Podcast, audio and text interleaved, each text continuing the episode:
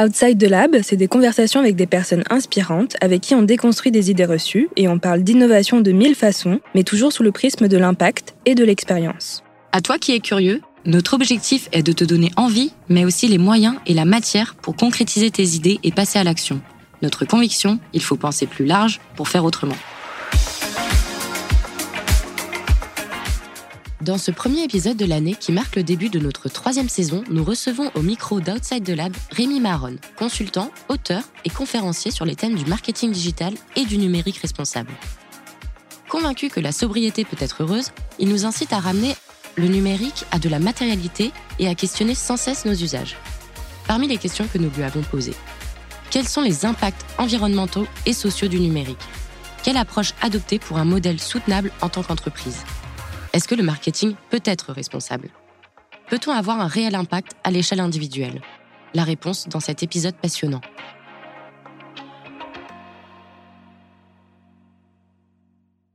Bonjour Rémi. Bonjour, bonjour à toutes les deux. Bonjour Rémi.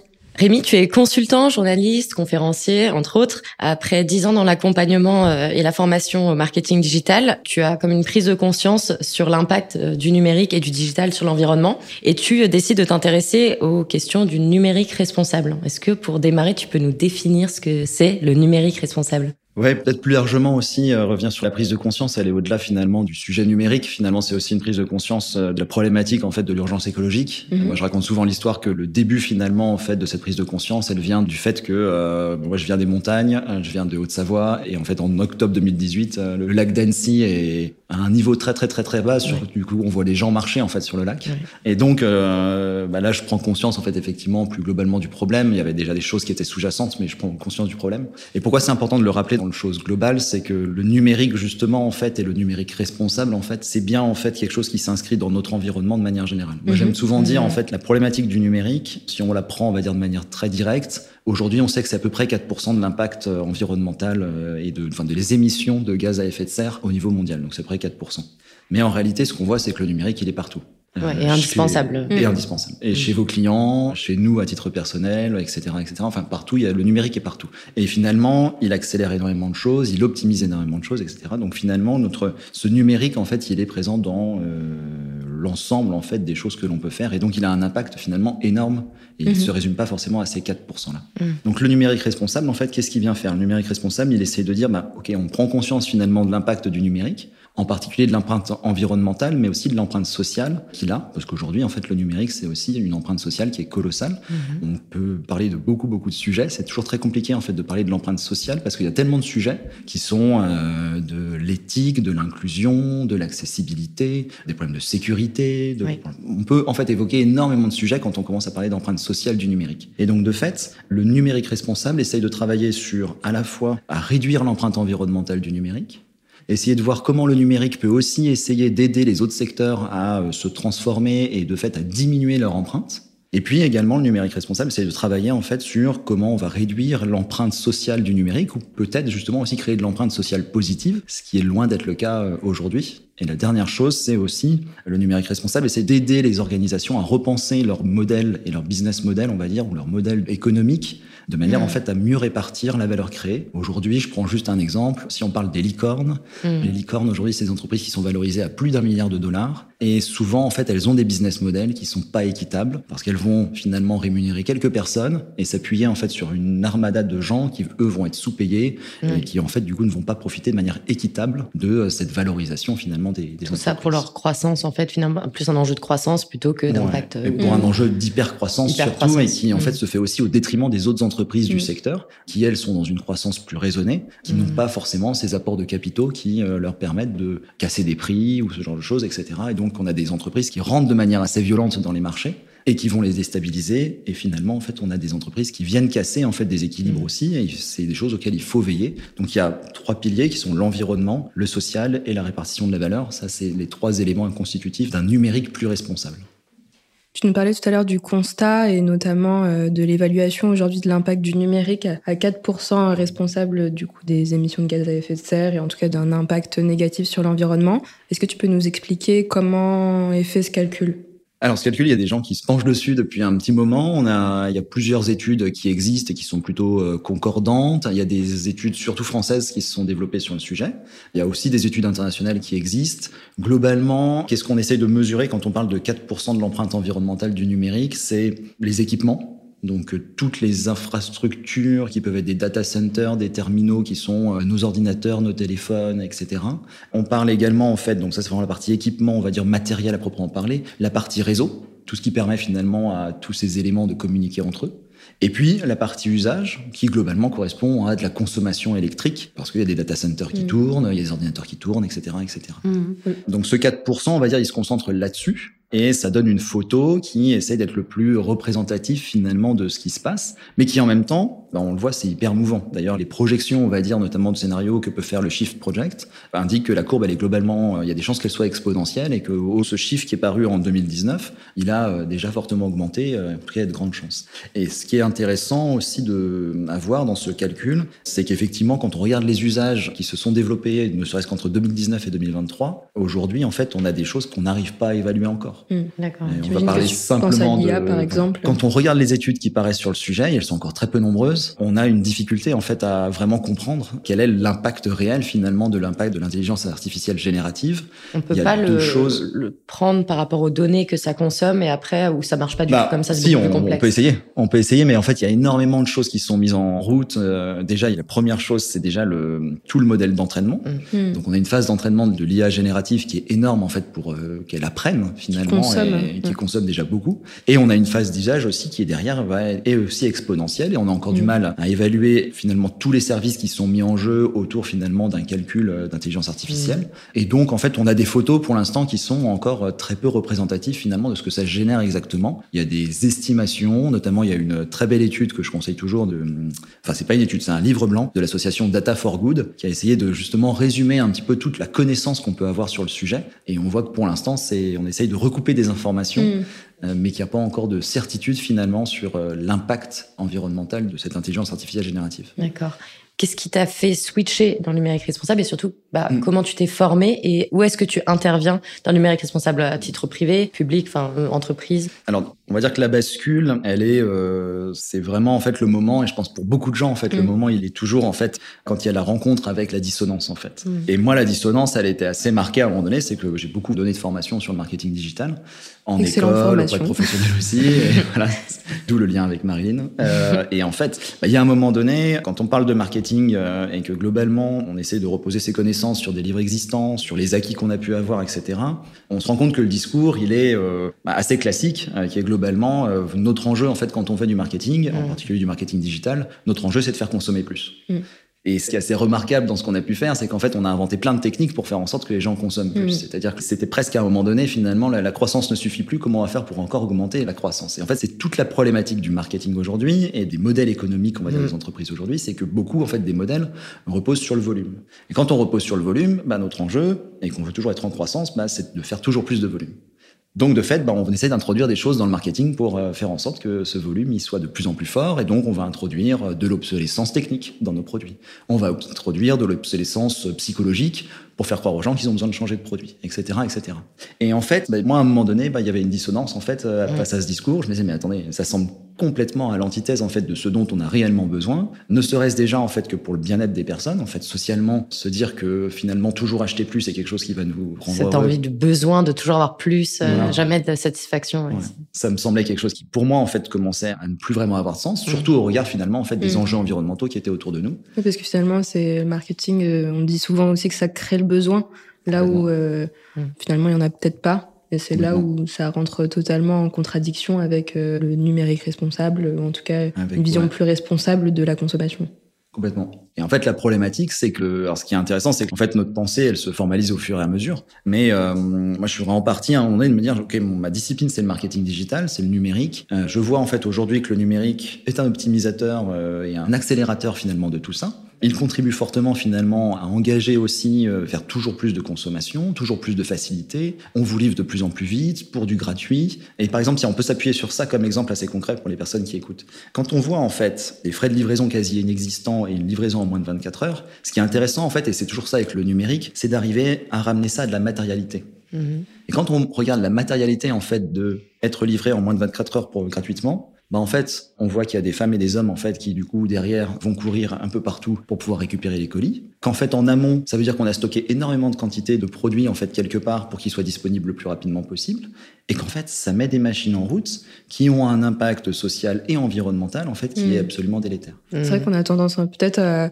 à, occulter cette réalité, cette matérialité dont tu parles et se dire euh, bah, moi je consomme euh, et derrière je vois pas plus loin que le bout de mon nez, on va dire ça comme ça. Je pense qu'on a tous. C'est devenu une normalité que d'être livré euh, du jour au lendemain et ce qui est vraiment terrible. Je veux dire à l'époque on se déplaçait d'ailleurs même pour aller chercher le mm. produit où c'était pas étonnant même je veux dire la première fois où nous on commandait d'avoir dans une semaine voilà. Mm. Aujourd'hui. Est-ce que du coup le numérique responsable impose un temps plus long nécessairement? Bah, je pense que le fait est qu'aujourd'hui, on a conçu, on conçoit encore hein, euh, clairement le numérique comme quelque chose qui euh, a vocation à accélérer en fait un maximum de choses. Et donc, euh, parce que bah, finalement, il faut toujours aller plus vite. Alors, ce qui est intéressant, c'est qu'on ne sait pas exactement pourquoi, mais il faut toujours aller plus vite. Alors, si on sait pourquoi, c'est pour faire encore plus d'échanges, encore plus consommer justement. En fait, si on commence effectivement à reconsidérer c'est quoi un temps normal par mm. rapport finalement à ce que la nature est capable de nous offrir, mm. là en fait on se rend compte que tout est beaucoup plus long. Et typiquement, c'est ça la démarche aussi qu'il faut essayer d'avoir en tête. Et encore une fois, je parle de matérialité, c'est que globalement, bah, il faut qu'on arrive en fait à créer des produits et des services qui ont une durée de vie qui à minima est aussi longue que ce que finalement la nature est capable de régénérer. Mm. On est sur une très belle table en bois ici, par exemple. Cette table en bois, elle peut être euh, tout à fait euh, régénératrice, entre guillemets, pour la nature, si sa durée de vie, elle est supérieure à la durée de vie des arbres qu'on a coupés. Mm. Et d'ailleurs, c'est pas finalement euh, repartir en arrière. Bah, admettons, je pose la question, je me commande un produit, je me fais livrer ce produit mm. en vélo parce qu'il était dans un entrepôt en Ile-de-France. Mm, en soi, je peux l'avoir en deux jours et ça, tout en étant responsable. Donc finalement, c'est pas non plus régresser. Euh... Je pense avoir conscience du temps et du coût aussi derrière, parce que c'est vrai qu'on n'est pas tous prêts à mettre le coût qu'une livraison rapide impose. Là où en fait, euh, j'ai envie de dire, pour être responsable, il faut arriver à réconcilier euh, ces deux réalités-là. Mmh. Ouais, mais après, est-ce que tu payes ta livraison? Est-ce que derrière, ça mmh. ne va pas euh, améliorer le côté environnemental non, de la livraison. Euh. L'impact social, pour le mmh, coup, si mmh. on se projette plus dans ce prisme-là, euh, ça permet de rétribuer en fait des gens qui font un travail pour justement nous permettre de consommer ben néanmoins en fait réintroduire justement le coût en fait et notamment on l'a vu euh, avec Amazon pour ne pas les citer euh, qui ont été obligés hein, de réintroduire un coût en fait de livraison notamment sur les livres ce qu'ils ne faisaient plus en fait euh, mm. ils, ont, ils ont été obligés de le réintroduire. J'ai plus exactement le seuil minimal en tête etc mais en tout cas ils ont été obligés de réintroduire des coûts de livraison. Et ce qui est intéressant en fait c'est que ça génère plusieurs choses déjà. C'est que déjà en fait de mettre un coût effectivement ça redonne encore une fois une matérialité en fait de dire il y a effectivement des gens en fait qui travaillent pour cette livraison. Donc en fait ce travail il mérite quelque chose un salaire. Ça c'est déjà le premier point. Et puis également, bah, du coup, ça oblige à mieux réfléchir. Parce qu'en fait, si j'ai des coûts de livraison, bah déjà en tant que consommateur, je vais me dire, ok, est-ce que je fais une seule commande ou est-ce que je fais plusieurs commandes? Est-ce que je vais pas en librairie euh, C'est vrai. Ou est-ce mmh. qu'éventuellement je vais pas en librairie puisque finalement elle est en bas de chez moi. Euh, si euh, j'habite dans une zone urbaine, mmh. il y a des chances qu'effectivement ce soit disponible. Donc en fait, c'est toujours pareil à chaque fois. L'enjeu, c'est dans le numérique en particulier, mais de manière générale, c'est comment on arrive à remettre de la matérialité mmh. dans finalement tout ce qu'on fait. Et en fait, le numérique justement contribue à créer une sorte de brouillard où tout est tellement accessible facilement en fait sur une plateforme en un clic, etc., que finalement on voit plus la matérialité de tout ça. Et je vais prendre juste un exemple aussi, mais j'aime bien toujours prendre des exemples sur lesquels c'est facile de taper entre guillemets. mais euh, sur l'exemple de l'avion. Moi, j'aime toujours prendre l'exemple de l'avion, où quand on prenait un billet il y a 25 ans, globalement, bah, il fallait aller en agence, demander en fait euh, le voyage que l'on voulait, etc. Et ensuite, on avait éventuellement accès à un billet. Et en fait, toute cette démarche-là, on voit bien que déjà, en fait, elle oblige en fait déjà tellement de choses que c'est beaucoup moins simple. Mm. Mm. Alors qu'aujourd'hui, en fait, je vais sur un comparateur de vol, je prends le meilleur billet, c'est fait en un clic, etc. Mm. Du coup, je me rends beaucoup moins compte finalement de la chaîne aussi qui est derrière. Et donc, ben, en fait, on rentre dans une logique d'hyperconsommation parce que le numérique a une capacité finalement à, à nous offrir tout à portée de main. Et on rentre dans ce qu'on appelle la société de confort, dans laquelle finalement on va jusqu'à effectivement se faire livrer euh, un rouleau de PQ euh, parce qu'il y a la plateforme. Dans l'exemple d'Amazon, il y a les pouvoirs publics qui sont entrés en jeu pour encadrer justement euh, mhm. la consommation autour des biens et des services et imposer ce coût. Dans le cadre du numérique responsable, quel est du coup le rôle des institutions, des pouvoirs publics?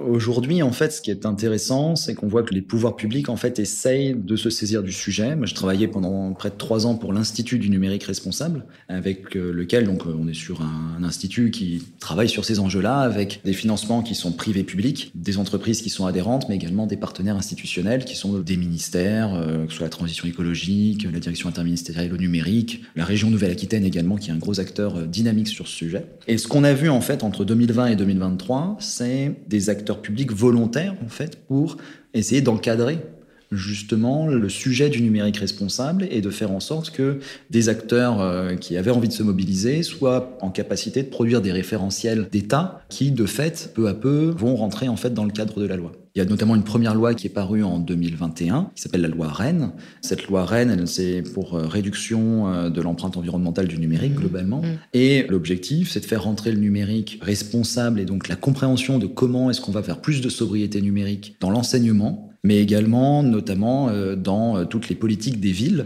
Je ne sais pas si vous vous souvenez, mais il y a encore 4, 5, 7 ans, tout le monde avait sur les lèvres le mot euh, Smart City. Mm-hmm. La Smart City, ça doit être la ville de demain, etc. Mais globalement, c'est quelque chose qui veut dire la ville connectée et la plus connectée possible. Mm. Et cette vision techno-solutionniste, alors je ne sais pas si on en sort aujourd'hui, mais en tout cas, il y a une volonté très claire de l'État, à travers cette loi Rennes, d'interroger finalement mm. ce que sera la ville connectée de demain, avec, euh, ce qui est intéressant quand on parle avec euh, les acteurs publics, malgré tout des injonctions contradictoires, et on a pu l'évoquer juste avant le podcast, mhm. avec des acteurs quand même qui sont amenés à se digitaliser, que ce soit des industriels comme vos clients ou des acteurs publics. Mhm. Si on prend des petites communes par exemple en France ou des petites collectivités, elles sont amenées à se digitaliser parce que bah, il y a des services à digitaliser, il y a des choses à mettre en place qui euh, ont pour objectif de faciliter la vie des citoyens.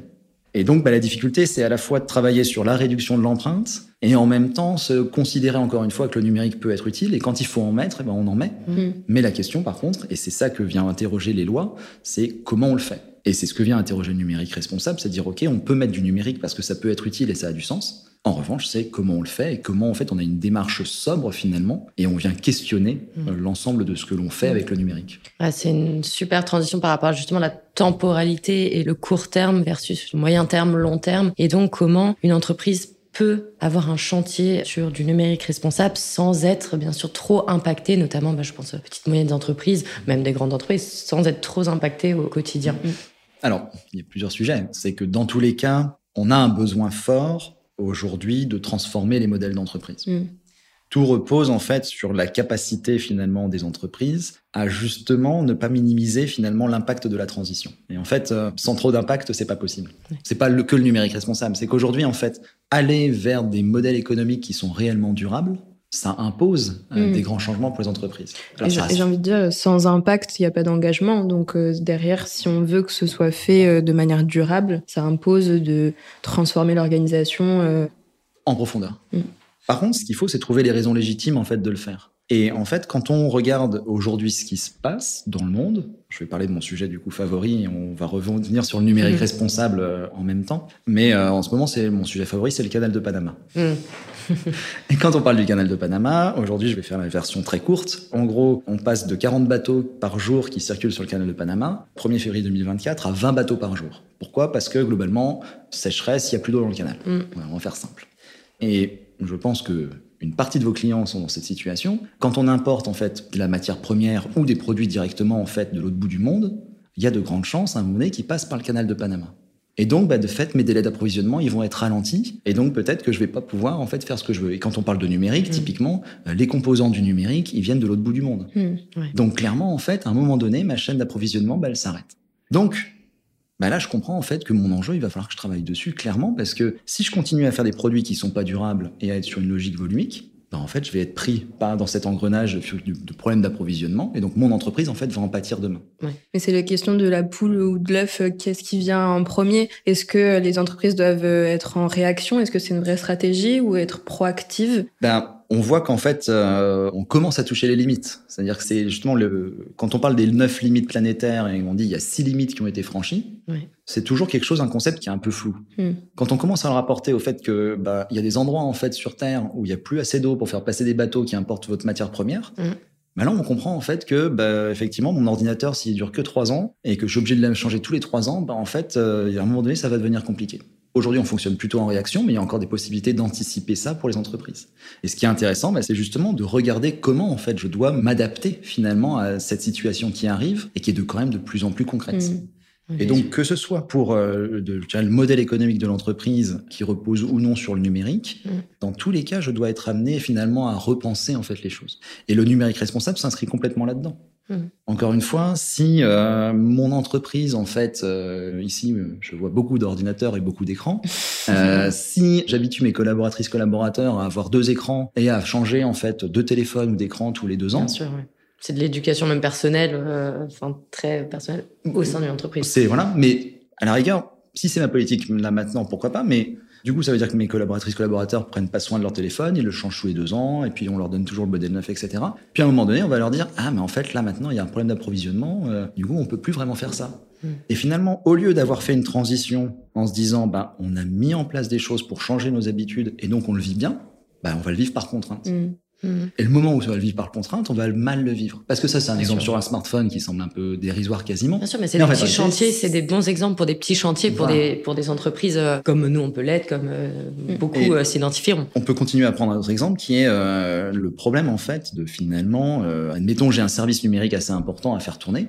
Si ce service numérique, je produis en fait sans avoir une démarche d'éco-conception, bah, je vais avoir forcément besoin de gros serveurs. Ma problématique, c'est que on annonce que globalement à Paris, il va faire 50 degrés dans pas si longtemps que ça. En tout cas, on réfléchit à des scénarios où il va faire 50 degrés à Paris à un certain moment. Donc en fait, bah, plus j'ai des services euh, numériques qui sont euh, énergivores, plus je vais avoir besoin de gros serveurs en fait pour le faire tourner. Et aujourd'hui, on a des exemples en fait à Londres en 2022 où vous avez des serveurs de Google qui sont tombés parce qu'il faisait trop chaud. Mm. Mm. Donc je peux me projeter en fait dans des scénarios en me disant ah oui mais si je suis trop énergivore à un moment donné en fait mon service numérique il va tomber. Je peux me projeter là-dedans parce que ça devient concret. Mm. Et donc plus je vais être incapable d'anticiper en fait certains scénarios, plus je vais être aussi capable de finalement m'adapter à des situations qui sont déjà là ou qui vont venir parce que bah, si mon service numérique il tombe et que mon business repose en partie sur ça, bah ça va être compliqué. Concrètement, euh, quelle doit être la démarche? Quelle est l'approche pour une entreprise qui voudrait euh, définir un modèle plus durable? Par quoi elle peut commencer? bah, Quelles sont les Première chose, c'est on est encore sur euh, l'étape de la sensibilisation à grande échelle. Il y a des niveaux de maturité différents, mais si on veut commencer quelque part, c'est la sensibilisation. Je dois arriver à sensibiliser un maximum de personnes au sein de l'entreprise. Plus on va avoir une vision commune, on va dire, des enjeux, plus ce sera facile d'embarquer les gens. Et puis, bah, il y a une chose essentielle, c'est euh, la sensibilisation, c'est bien pour tout le monde, mais il faut en fait qu'il y a deux choses. C'est soit vous avez des petits groupes de personnes au sein de l'entreprise qui euh, prennent leur bâton de pèlerin, qui sont des gens extrêmement convaincus et qui vont aller chercher, voilà, chercher tout le monde. Et dans ce cas-là, ces gens-là, il faut pas qu'ils lâchent. Et l'enjeu, en fait, c'est d'aller parler à la direction. Parce qu'en en fait, on sait aujourd'hui que pour qu'une entreprise se mette en marche, elle a besoin en fait de la direction, des équipes dirigeantes qui soient capables de porter le message. Mm. Et donc, bah, la démarche, en fait, c'est, euh, je dirais, euh, qu'il y ait ce noyau, en fait, de collaboratrices, collaborateurs qui soient capables de mettre un peu en marche tout le monde, en tout cas, de sensibiliser, de faire comprendre les enjeux. Et il y a énormément aujourd'hui d'outils de sensibilisation sur euh, comment on peut transformer une entreprise, que ce soit les fresques, vous avez des fresques à oui, à climat, atelier d'automne. Voilà. Et qui sont des très bons outils pour commencer la démarche. Et pour calculer déjà, savoir où on en est, et ça, c'est impactant quand même. Quand on voit des chiffres, on ne penserait pas. Et après, par contre, bah, comment en fait euh, le groupe de travail arrive à mettre le doigt finalement sur la réelle problématique de l'entreprise et sur son réel impact et arrive à faire remonter ça en fait auprès des dirigeants de dirigeants qui sont des personnes à sensibiliser et à former particulièrement pour qu'elles acquièrent la conviction que nos ressources sont limitées, nos ressources sont finies, le modèle d'entreprise actuel, il n'est pas durable, et donc il faut qu'on arrive en fait à transformer. Mm. Ça ne doit pas finalement être une opportunité. C'est vrai qu'on voit beaucoup euh, à l'ère du greenwashing, beaucoup d'entreprises qui se positionnent sur ce créneau, mm-hmm. un peu par opportunisme, là où en fait, euh, quand je t'entends, la démarche de questionner en fait euh, ce qu'on crée, ce qu'on apporte comme valeur, et de transformer le modèle qui l'entoure de manière durable. Par conviction. Je dirais qu'il y, a la manière de le faire, enfin la manière d'afficher les choses. Et après, il y a vraiment le fond. C'est-à-dire que le fond, de toute façon, c'est une transformation qui est compliquée. En tant qu'entreprise de service, mon enjeu, c'est d'aller questionner mes clients. Également, l'objectif, c'est de redéfinir en fait ce que fait l'entreprise, comment elle le fait, etc. Mais c'est aussi, c'est surtout d'ailleurs, pour l'entreprise qui propose du conseil, c'est d'aller interroger ses clients. Et je dirais qu'en fait, la manière dont on le fait, en fait, pour moi, c'est pas forcément problématique. Enfin, en tout cas, les raisons pour lesquelles on le fait, c'est pas forcément problématique. Si on a vraiment en fait une démarche, on essaie de transformer les choses en profondeur. Ça, c'est en fait le point principal. Après, que ce soit par opportunisme, parce qu'en fait, on se dit, purée, mes concurrents bougent, il faut mm. que j'en fasse pareil. Mm. Ah, ça devient sexy, il faut que je le fasse. Ah, il y a la contrainte réglementaire, il faut que je le fasse. Moi, je dirais que c'est pas très grave. Mm. on aimerait que tout, le monde le fasse par conviction et que tout le monde soit hyper convaincu. Mais finalement, si la transformation elle est réelle et vraiment bien faite et que bah en fait euh, la première raison c'était juste parce que il fallait juste se bouger par rapport aux concurrents, mais c'est pas très grave. Mais la question du sens pour embarquer, elle est quand même euh, ah, importante. On est d'accord. Mais on va dire que le déclencheur, à la rigueur, c'est pas très grave. C'est le déclencheur, c'est en fait le truc de se dire il y a une opportunité, il faut que je la mm. saisisse. Tu as parlé là de réglementation. Est-ce qu'en termes de réglementation, l'État a un grand rôle à jouer aussi dans la responsabilisation des, entreprises, euh, peut-être à plus grande échelle? Je pense que l'essentiel de ce qu'on doit arriver à faire collectivement, c'est de surtout pas en fait se reposer les uns sur les autres. Mm. On a quelque chose qui est très connu dans la problématique environnementale, c'est le triangle de l'inaction. Et le triangle de l'inaction, en fait, c'est cette capacité à se renvoyer la balle en permanence. Mmh. Mmh. C'est attendre qu'il y ait une loi contraignante pour faire quelque chose. Vous avez des citoyennes, citoyens, des entreprises et l'État, et tout le monde dit c'est à l'autre de bouger. Mmh. Parce que euh, finalement, moi, à ma petite échelle, je peux pas beaucoup. Euh, nous, les entreprises, on attend que ça se réglemente. Enfin, bref. Et donc, en fait, l'enjeu, c'est plutôt, encore une fois, d'arriver en fait à diffuser les messages qui doivent être les bons, qui est effectivement que la transformation, elle est nécessaire parce qu'il y a un enjeu environnemental qui est immense devant nous et que cet enjeu, en fait, il est en train de se matérialiser de manière très concrète. Et je crois qu'aujourd'hui, ce qui est intéressant quand on aussi donne des conférences, euh, et c'est ce que je fais euh, de mon côté, c'est qu'on arrive en fait à avoir des exemples concrets de ce qui se passe, en fait, de la problématique en fait qui est devant nous. Et donc, quand on commence à avoir des exemples concrets, bah, de fait, on arrive aussi mieux à toucher les gens. Mm. Et je pense que quand on parle en fait d'un réchauffement à plus 5 degrés, malgré tout, ça reste quelque chose d'un peu euh, d'un mm. concept qui est difficile à intégrer. Par mm. contre, quand on arrive à le matérialiser avec des, des canicules, des sécheresses, des phénomènes climatiques qui sont désastreux, etc., on arrive en fait vraiment là à montrer les conséquences en fait du dérèglement climatique. Et quand on arrive à le montrer, bah, de fait, on a une meilleure capacité à euh, embarquer euh, les entreprises et en faire en sorte que du coup, il y ait une réelle mise en action. Et finalement, attendre de l'État uniquement en fait que ce soit lui qui doit réglementer, on, ça marchera pas. Par mm. contre, arriver à diffuser en fait les bons messages et faire en sorte que du coup tout le monde acquiert la conviction qu'il faut se transformer, mm. ça fera aussi bouger l'État. Ne pas être contraignant, mais vraiment de la sensibilisation et de l'accompagnement plutôt euh, que de, la contrainte pure. C'est montrer en fait que de toute façon la contrainte elle est en train d'arriver. Ouais. Et, plus les entreprises des conséquences. Voilà. Et qu'est-ce que tu dis aux sceptiques, aux radicaux, euh, plutôt dans le camp du numérique responsable, qui ne croient pas que le numérique puisse être un levier justement euh, pour la société? Aujourd'hui, en fait, ce qu'on voit, c'est qu'il y a deux choses. C'est qu'aujourd'hui, le numérique, en fait, a tendance à s'imposer euh, de partout et sans contrainte. Donc, en fait, on a plutôt beaucoup de défenseurs d'un numérique qui doit absolument, en fait, nous sauver. Et euh, j'entendais récemment euh, quelqu'un qui disait mais euh, la technologie nous a jamais sauvés. En fait, il y a toujours des gens derrière. En fait, mm. c'est eux qui sauvent. Mais du coup, la technologie n'est qu'un moyen. Alors, est-ce que c'est la technologie qui va nous sauver? Certains y croient. Moi, je suis pas tout à fait certain. Mais donc aujourd'hui, on a surtout en fait des personnes qui essayent de proposer des solutions technologiques en fait pour arriver à globalement transformer la société. Nous, la vision dans le numérique responsable, elle est justement quand même de questionner en fait ça. Donc, je dirais que nous, on croit au numérique mais on est plutôt dans une vision où euh, on n'est pas forcément sceptique, mais en tout cas, on est très attentif finalement mm-hmm. à ce qu'on doit numériser ou non.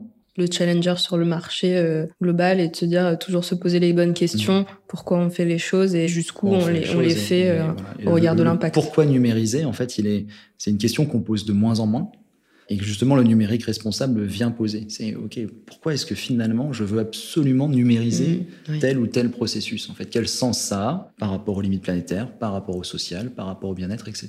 Donc euh, moi je dirais qu'aujourd'hui le, le, grand challenge c'est surtout de répondre en fait avec le numérique responsable en disant le numérique n'est ni bon ni mauvais à la base. Clairement en fait qu'est-ce qu'on en fait?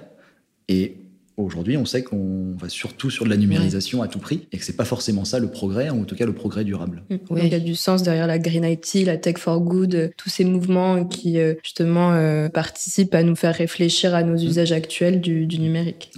Et pour revenir sur l'éco-conception, aujourd'hui, est-ce que c'est un des leviers justement pour permettre de réduire l'impact du numérique? Si c'est un levier, comment s'y prendre justement pour éco-concevoir? Le sujet de l'éco-conception, il est très intéressant. Parce qu'en fait, aujourd'hui, on considère que, enfin, on considère, le, fait est que globalement, l'empreinte environnementale du numérique, elle repose à, allez, deux tiers, voire trois quarts, en fait, sur les terminaux des utilisateurs. Donc, c'est-à-dire sur la fabrication de nos ordinateurs, la fabrication de nos smartphones, la fabrication des écrans, etc., etc. Et du coup, la difficulté, c'est d'arriver à faire le lien entre l'ordinateur et l'éco-conception. Et en fait, le lien, il est assez facile à faire. Et c'est là, en fait, l'enjeu, c'est de faire ce lien-là, parce que si je ne le fais pas, bah, en fait, on a tendance à dire l'éco-conception. Oui, mais l'éco-conception, c'est ridicule, puisqu'en fait, euh, tout vient des terminaux. Bah, arrêtons de produire des terminaux en masse, et en fait, on va vachement réduire l'empreinte du numérique. C'est ça le discours qu'on peut avoir. Mmh. Et en fait, pourquoi est-ce qu'il y a de plus en plus de nouveaux terminaux, et pourquoi est-ce qu'en fait, on fait toujours des choses surpuissantes, etc., etc. Simplement parce qu'en fait, on va aussi avoir des usages et des services numériques qui demandent finalement cette euh, puissance, Puissance, ouais. euh, Mm. etc., etc. Et donc, on revient sur l'œuf et la poule, finalement, qui est-ce qui Mm. doit commencer? En fait, les deux. C'est-à-dire que si je me mets en fait à produire des services numériques qui sont beaucoup plus sobres, qui sont beaucoup moins énergivores, de fait, je vais montrer aux utilisateurs qu'ils n'ont pas forcément besoin de changer En de fait, c'est smartphone. ça, c'est la tout part finalement de se poser rien qu'une question Mm. pour se dire quel est mon réel besoin. Est-ce que j'ai besoin euh, de la euh, Rolls-Royce euh, de l'outil ou est-ce que finalement quelque chose de plus humble, soft peut me suffire en fait C'est-à-dire que le problématique, c'est que si je suis en train d'écouter de la musique et que la mise à jour de mon application musicale fait qu'elle commence à être lente sur mon smartphone, bah en fait, l'application qui ralentit, bah c'est pas très agréable, mon expérience devient mauvaise, donc je vais avoir envie de changer de téléphone. Oui, c'est En l'obsolescence. euh, ah, c'est d'Apple, voilà, mais on alors en connaît plus, tous. en plus de l'obsolescence technique, en fait, des outils, etc., mais ça contribue, en fait. hmm. Donc, si je conçois des applications qui sont hyper sobres, je vais moins inciter les gens, en fait, à changer de téléphone ou d'ordinateur. Mais ça, c'est difficile aussi à faire passer. Donc, en fait, le message et les arguments qu'il faut avoir, c'est celui-ci, il est intéressant, mais euh, bon, pour l'entreprise, c'est oui, ok, mais pourquoi est-ce que moi je le ferais Euh, Bon, les gens, ils changent de téléphone. De toute façon, tout le monde change de téléphone parce que es mal conçu. Mm. Du coup, les autres arguments qu'il faut avoir et montrer en fait l'intérêt de l'éco-conception, c'est dire, ben, en fait, ce qui est intéressant, c'est que vos usagers, et là vous prenez des exemples très faciles, euh, en fait vos utilisateurs, qu'ils aient un téléphone neuf ou non, ou un ordinateur neuf ou non, dans plein de situations, si votre application est trop lourde, ils pourront pas accéder à votre service. Bien sûr. Le Non, train, mais- Ouais. Quand je fais un voyage en train, si mon application elle est mal faite, le Wi-Fi dans le TGV, je pense que vous le connaissez. Il y, a, il y a certaines lignes, c'est pas Certaines mal. lignes, c'est pas mal. Mais de fait, si vous avez un service qui est hyper léger, ben, même avec une connexion très très moyenne, dans le train, les gens vont pouvoir accéder à votre Mhm. service.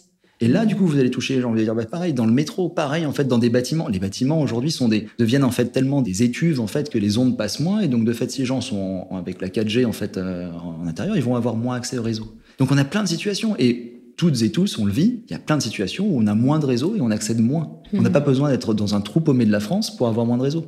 Il y a plein Mhm. d'endroits et plein de situations où c'est le cas. Donc là, en fait, on vient montrer à l'entreprise, dire, mais vous voyez, en fait, tous les gains qu'on pourrait avoir, si on a quelque chose de léger, les gens vont euh, accéder plus facilement à notre service. Hmm. Mm. Et là, on a un argument qui est plus facile, qui est plus recevable. C'est bien sûr, mais puis c'est aussi l'exemple même de tous les smartphones où on nous pousse des mises à jour, on s'y attend pas, on sait même pas ce que ça veut dire, on va l'installer, alors que c'est pas forcément euh, quelque chose euh, dont la personne avait besoin. Par contre, ça crée un besoin parce que la collègue en face a fait la mise à jour, par exemple, et oh, bah, je vais la faire. C'est vrai puis- que c'est la surenchère de euh, qu'est-ce que je vais pouvoir ajouter, euh, Ouais. quel euh, gadget je vais pouvoir acheter pour compléter un autre gadget, et puis c'est sans fin en fait. Moi, j'avais une petite question sur. On parle pas mal de conséquences, mais qui sont des conséquences environnementales qui sont impactées par beaucoup, beaucoup de choses, pas seulement le numérique responsable. Une petite question sur comment on peut quantifier nos efforts, voilà, les choses qu'on fait dans le numérique responsable. Est-ce qu'il y a des indicateurs de suivi? Comment on peut quantifier Alors, tout ça? Euh, Oui. à l'échelle euh, individuelle et aussi à l'échelle oui. d'une entreprise. On parlait tout à l'heure de l'enjeu de ramener ces sujets à- auprès de la direction. mm, mm. Euh, comment est-ce qu'elle peut piloter justement euh, sa stratégie euh, en ayant en tête le numérique responsable?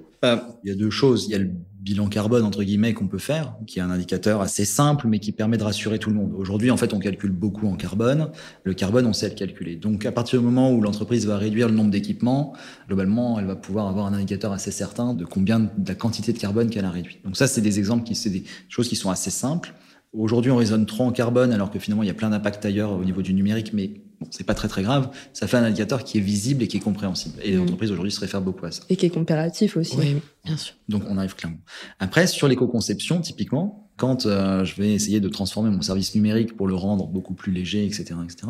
Aujourd'hui, en fait, ça reste encore un peu plus compliqué. Parce que globalement, quand vous avancez en fait l'impact carbone et vous dites ah oui bon ben grâce en fait à l'effort d'éco-conception qu'on a fait, on a réduit de temps l'impact carbone de notre service. Si vous avez un service numérique qui est énorme, hein, une application bancaire par exemple, Mm. Là, ça peut avoir un intérêt parce que clairement, vous avez des chiffres qui peuvent être un peu significatifs en termes de réduction d'impact.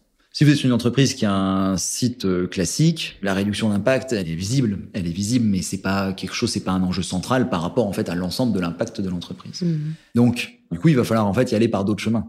Donc mon enjeu justement, ça va être de montrer comment mon service numérique finalement il est plus rapide, Mm. comment en fait euh, vous avez gagné des utilisateurs, comment vous avez fait mieux percevoir le message de l'entreprise, du coup comment ça a mieux créé de la conversion.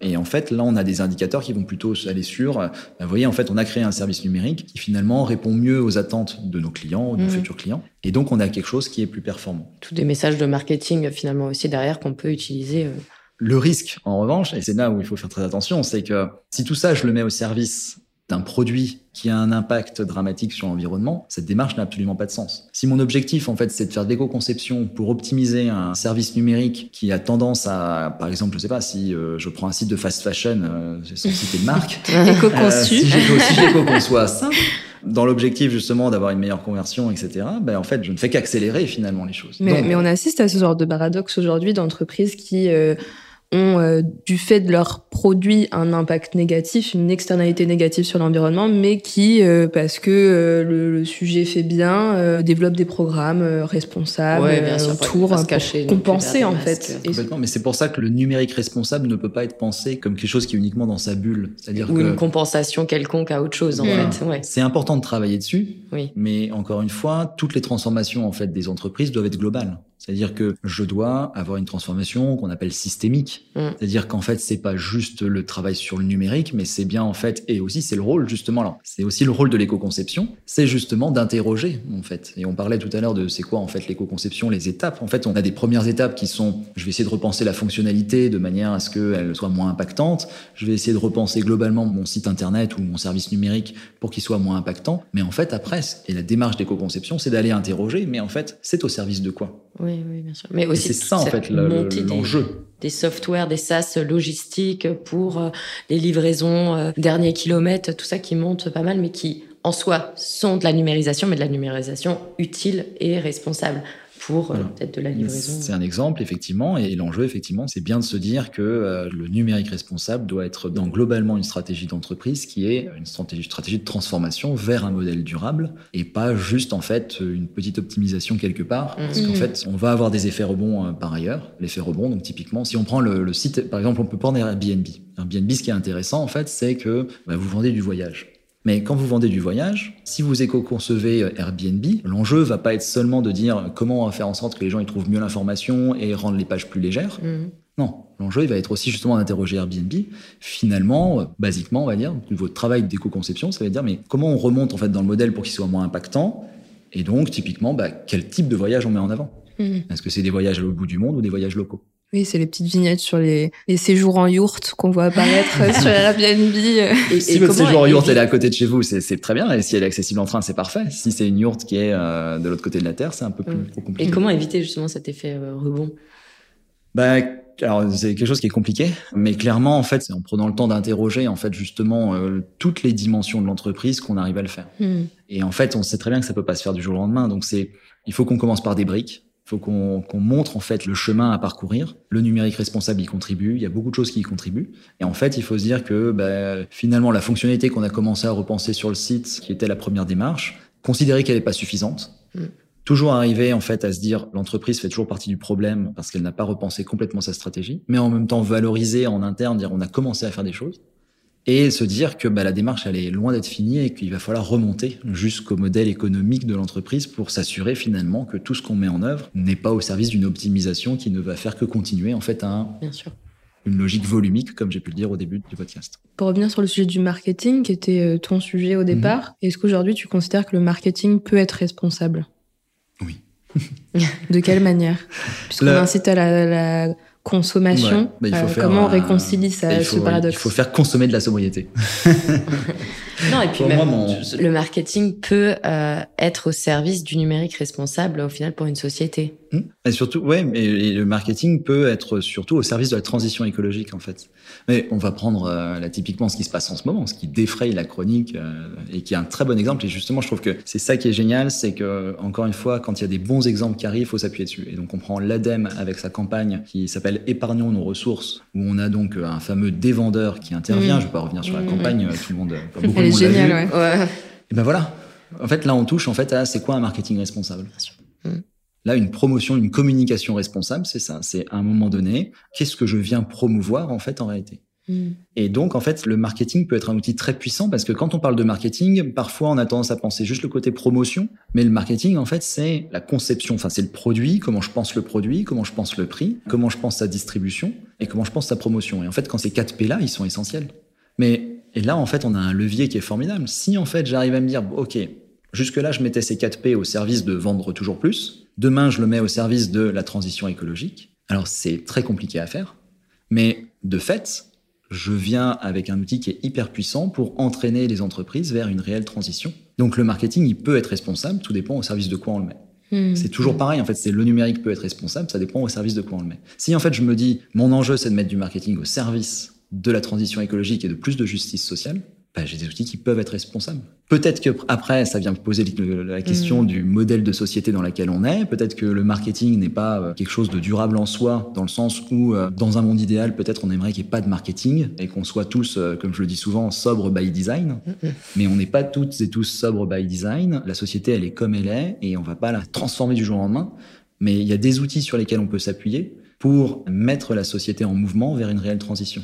Mm-hmm. le marketing peut faire partie de ces outils. Tout ce qu'on s'est dit là, ça résume bien un peu le concept de euh, utilisable et mm-hmm. utilisé. Est-ce que tu peux un peu expliquer euh, ce concept pour, pour un peu bah, résumer tout ce qu'on s'est dit euh? L'idée, effectivement, c'est d'arriver à intégrer cette règle des trois U dans beaucoup de choses, et dans le numérique en particulier, on l'utilise, qui est de toujours arriver à interroger finalement ce pourquoi on fait les choses. Et donc, est-ce que c'est utile en fait? Encore une fois, est-ce que c'est utile de numériser? Est-ce que c'est utile de créer ce service numérique? Est-ce que c'est utile d'acheter ce nouvel ordinateur, etc., etc. Donc l'utile, il est central et mhm. c'est la première question qu'on doit absolument se poser. Ensuite, utiliser et utilisable, là aussi, c'est des choses qui sont extrêmement intéressantes. Le côté utilisable, bah justement, en fait, on en revient tout à l'heure quand je parlais d'éco-conception, à se dire, mais attends, là j'ai conçu un, service numérique, il faut le dernier modèle d'ordinateur pour le mettre en route. Qui a vraiment accès? Il faut une connexion en fibre. Mais qui a vraiment accès, encore une fois, Mm. tout le temps à la fibre, tout le temps à un ordinateur performant, tout le temps. Parce qu'en fait, la difficulté toujours, c'est d'arriver à dire aux entreprises et aux dirigeantes et dirigeants, non, je ne vous parle pas des gens qui sont dans un endroit où il n'y a pas de connexion Internet et qui vivent dans un trou. Mm. Je vous parle juste des gens qui, au quotidien, en fait, ont des problèmes de connexion parce mm. qu'ils ont plein de situations différentes. Donc, utilisable, hyper important. Et utiliser, bah là, c'est aussi justement être capable à un moment donné, si on a créé du service numérique ou acheté des choses, c'est de se dire, mais est-ce que j'ai bien fait, en fait, de faire ça? On sait aujourd'hui qu'il y a énormément de fonctionnalités. Moi, je dis toujours, l'un des meilleurs exemples, c'est vous allez sur euh, Facebook. Beaucoup de monde a encore Facebook. Vous allez sur Facebook. et, en fait, vous allez en fait voir l'ensemble des services qui sont disponibles, l'ensemble des fonctionnalités. Vous allez vous rendre compte que vous utilisez, mais en fait, mais pas 1%, mais peut-être 10% mm. finalement en fait de ce que propose Facebook en termes de fonctionnalités. Mm. Justement, euh, tu as donné un bon exemple. Est-ce que tu peux nous citer euh, voilà des exemples d'entreprises qui, selon toi, ont réussi leur transformation? Alors bien sûr, on n'a jamais vraiment fini, mais qui ont réussi justement à s'imposer euh, aujourd'hui euh, sur le marché, sur, dans la société, avec des produits ou services utiles, utilisables, utilisés. Alors, je pense que c'est très difficile en fait de dire exactement parce que le modèle d'entreprise vraiment durable, celui qu'on peut appeler aussi régénératif entre guillemets, qui est capable de vraiment en fait s'inscrire dans les limites planétaires, c'est compliqué. Et donc, euh, je pense qu'il faut pas forcément dire telle entreprise, telle entreprise, elle a réussi. Je pense que l'enjeu aujourd'hui, c'est toujours considérer que l'entreprise fait partie du problème, comme nous on fait partie du problème. C'est pas forcément dramatique, mais c'est peut-être juste en fait avoir l'humilité de se dire que de toute façon, on fait partie du problème.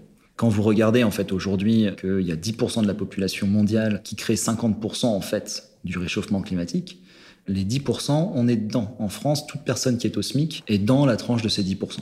Donc, de toute façon, on fait partie du problème. Donc ça, c'est un premier point. Après, on peut regarder des entreprises qui essayent. Et il y a des entreprises qui essayent d'aller vers des modèles plus circulaires. Donc, euh, on peut prendre euh, un exemple qui est intéressant, qui est l'exemple du groupe Eram avec sa marque Bocage, qui a lancé une offre de location de chaussures, mm. avec l'idée du coup d'aller vers de la circularité, la mm, possibilité du coup d'avoir des chaussures que je loue, que je rends, qui sont remises en service, qui etc., etc. Et donc, je vais faire mon objectif et ce que je trouve intéressant. Et on va peut-être se limiter à cet exemple parce qu'il y en a d'autres, des exemples d'entreprises mm. qui essayent d'aller vers la circularité. Mais ce qui est intéressant quand on parle là, c'est que du coup, ça renverse complètement le modèle d'entreprise. Mon objectif, c'est de faire en sorte que les gens louent des chaussures et puis qu'à un moment donné, quand elles le veulent plus, elles puissent les rendre et en prendre d'autres. Ben, mon objectif, c'est quoi? C'est de créer des chaussures les plus durables possibles, puisque mon objectif, c'est de remettre sur le marché les chaussures. Alors que avant, en fait, c'était de faire acheter toujours plus. Oui, mm. de changer tous les ans. Euh, Donc finalement, moins je rends la, semelle durable ou le, cuir durable, plus les gens vont être amenés à changer de chaussures rapidement.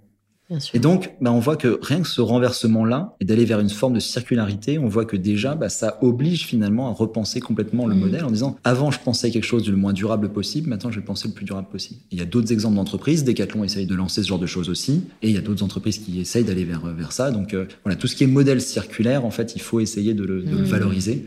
Je parlais de cette table en bois sur laquelle on est. Il y a une entreprise qui s'appelle Tique Green qui aussi essaye de lancer une offre de cette, comme celle-ci pour dire on essaie de créer des tables qui justement ont une durée de vie qui est supérieure euh, aux arbres qu'on mm. coupe. Quoi. Sur la circularité, pour revenir rapidement, c'est vrai que je me pose la question voilà, d'entreprises comme euh, aujourd'hui Vinted, dont le mm-hmm. modèle est repris par d'autres, et notamment Zara, où mm-hmm. euh, on essaie d'introduire de la circularité, mais derrière, il faut alimenter ce modèle circulaire, donc consommer. Mm-hmm. Donc derrière, euh, est-ce que ça a toujours du sens de penser la circularité quand il faut consommer toujours plus pour l'alimenter? C'est l'effet rebond. Encore une fois, c'est que on voit bien, et c'est pour ça que tu me demandais des exemples d'entreprises qui ont mm. vraiment réussi. Mais c'est pas forcément simple de répondre parce qu'encore une fois, quels effets rebonds en fait on a derrière, ils sont toujours difficiles à évaluer. En tout cas, on voit effectivement que des entreprises comme Vinted, qui à la base euh, partent d'une mission qui est de dire on va essayer de faire en sorte d'introduire plus de circularité et donc moins de consommation de produits neufs, on voit en fait tous les effets autour qui sont pas forcément souhaitables, mm. donc d'une forme d'accélération aussi euh, de consommation, donc qui est pas forcément souhaitable. Donc, euh, je dirais que le modèle d'entreprise, en fait, c'est toujours pareil, c'est arriver à questionner suffisamment son modèle pour se dire effectivement comment je fais en sorte que ce que je crée aujourd'hui, si c'est de la circularité qui est introduite, ça n'entraîne pas les effets rebonds qu'on peut avoir aujourd'hui. Mm. Donc voilà, il n'y a pas de réponse simple, euh, mais en tout cas, de modification d'un modèle, par exemple dans le cas de Eram Bocage, de, réussite de modification de modèle, bah, ou Vinted, c'était leur modèle business model de base que de faire de la. Mais qui a peut-être été mal pensé finalement et mm. aussi, et ce que je trouve toujours intéressant, parce qu'on n'en parle pas assez, et moi le premier dans nos échanges, mais l'impact social. Ce qu'on voit aujourd'hui euh, de Vinted et finalement et aussi des autres marques qui lancent leur entreprise de seconde main, bah, c'est que ça a un impact social aussi sur le fait que du coup les gens donnent moins de vêtements finalement aux associations caritatives.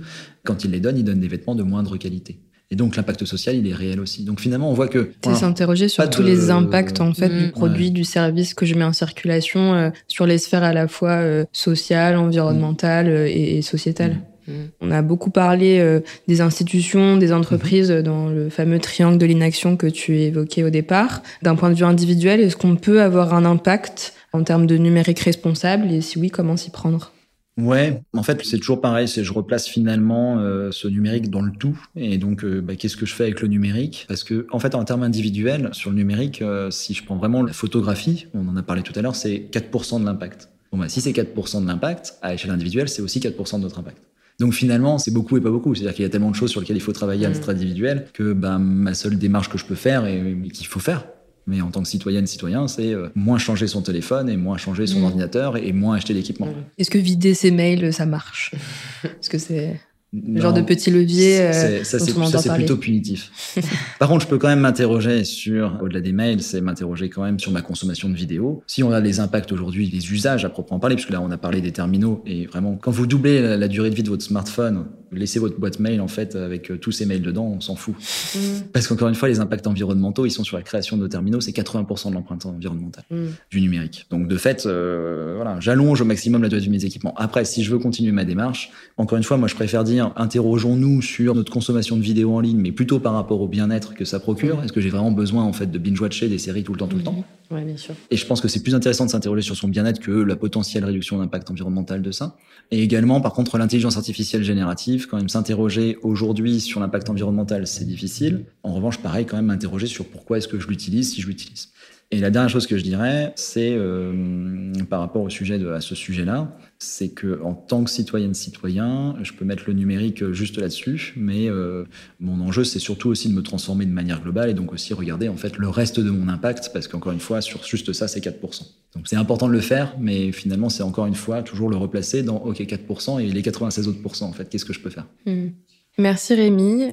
Pour clôturer cet épisode, je te propose de te poser nos deux questions signature. Mhm. La première, que veut dire pour toi penser plus large et faire autrement? Mhm.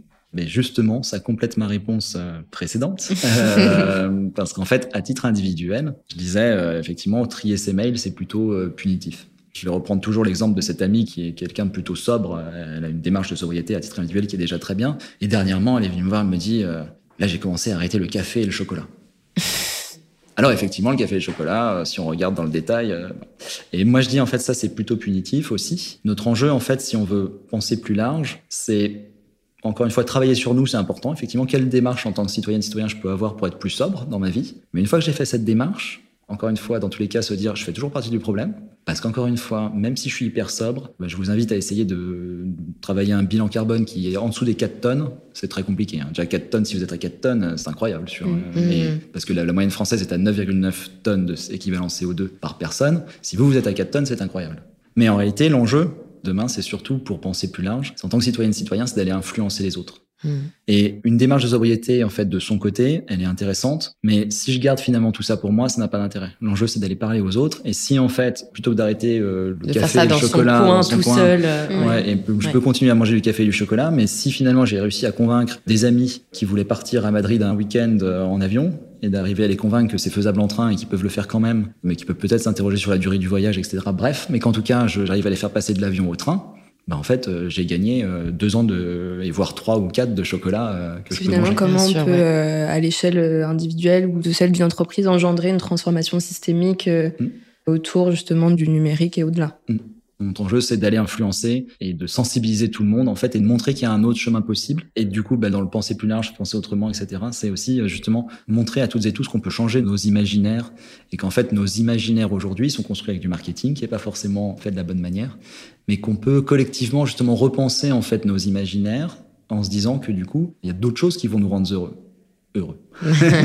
et d'ailleurs, je voudrais terminer là-dessus, sur le fait que je suis animateur de la fresque du climat et la personne qui m'a formé à cette animation pose du fait toujours une question en fait en début de fresque qui est notez-moi sur un post-it euh, votre imaginaire du bonheur. Mm. Et il met les post-it dans un coin, puis trois heures après il reprend les post-it et là il, il dit alors être avec mes amis, partager du, du bon temps, avoir une famille, etc. Que des choses qui que des choses qui ne sont pas, avoir le dernier iPhone. Voilà. donc que des choses qui ne sont pas carbonées. Et du coup, bah, je pense que c'est ça en fait qu'il faut qu'on arrive à se dire collectivement qu'en fait aujourd'hui le marketing a construit des choses où on pousse à une consommation qui est ultra délétère pour notre environnement et même pour notre santé, et qu'en fait bah, on a d'autres choses à créer ensemble qui sont beaucoup plus euh, joyeuses mm. et heureuses, mais pas forcément euh, ternes parce qu'on sera dans une sobriété. Je pense que ça répond aussi pas mal à la deuxième question qui était euh, si tu pouvais déconstruire une idée reçue, que ce soit dans la vie personnelle ou, professionnelle, quelle serait-elle? Oui, effectivement, sur le fait que la sobriété peut être heureuse, ça je pense que c'est un enjeu. Ouais. Et si on parle entreprise à proprement parler, encore une fois, notre société, on sortira pas de la société de consommation de manière simple. Et puis, bah, c'est peut-être pas, enfin, est-ce que c'est l'enjeu, etc. on peut partir sur des questions métaphysiques sur sur tout ça. si on revient de manière rationnelle, ce que j'aimerais qu'on déconstruise justement, c'est le marketing égale le mal. Non, le marketing n'est pas le mal. C'est dépend ce qu'on en fait. Hmm. Encore une fois, comme j'ai dit tout à l'heure, il faut qu'on arrive à considérer que le marketing aujourd'hui est un outil, comme le numérique, et qu'à partir du moment en fait où je décide de mettre cet outil au service de la transition écologique, ça peut fonctionner. je vais finir avec mon deuxième exemple préféré après le canal de Panama, c'est Barbie. Le film Barbie aujourd'hui en fait a convaincu, je faudrait que je prenne les chiffres exacts, mais euh, globalement euh, des millions de personnes dans le monde sont allées voir ce film-là. En France, on n'y a pas échappé. Pourquoi Le budget marketing du film était supérieur au budget du film. Bien sûr, oui. Ouais, ouais. un contrôle autour de tout ça aussi. Euh. Qui était incroyable. Donc en fait, si je mets le marketing au service de quelque chose, je peux faire des choses très puissantes. Au sujet de Barbie, c'est pas forcément durable, mais si je mets le marketing au service de la transition écologique, ben, je peux faire en fait le même levier. Et donc encore une fois, arriver à se convaincre qu'il n'y a pas de mauvais outils, c'est tout dépend ce qu'on en fait, au service de mm. quoi on le met, pour justement transformer les entreprises. Merci beaucoup pour cet échange euh, très intéressant. Et puis, on invite euh, nos auditeurs et auditrices à, lire ton livre, Béaba euh, du numérique responsable. Donc, en 52 semaines, hein, des petites astuces, comment devenir plus éthique et responsable et inclusif. Merci. Merci, Merci Rémi. Merci. À bientôt pour un prochain épisode. Merci d'avoir écouté cet épisode d'Outside the Lab. Si ça vous a plu, n'hésitez pas à suivre et à mettre 5 étoiles au podcast sur la plateforme que vous avez utilisée pour l'écouter. À bientôt pour un prochain épisode.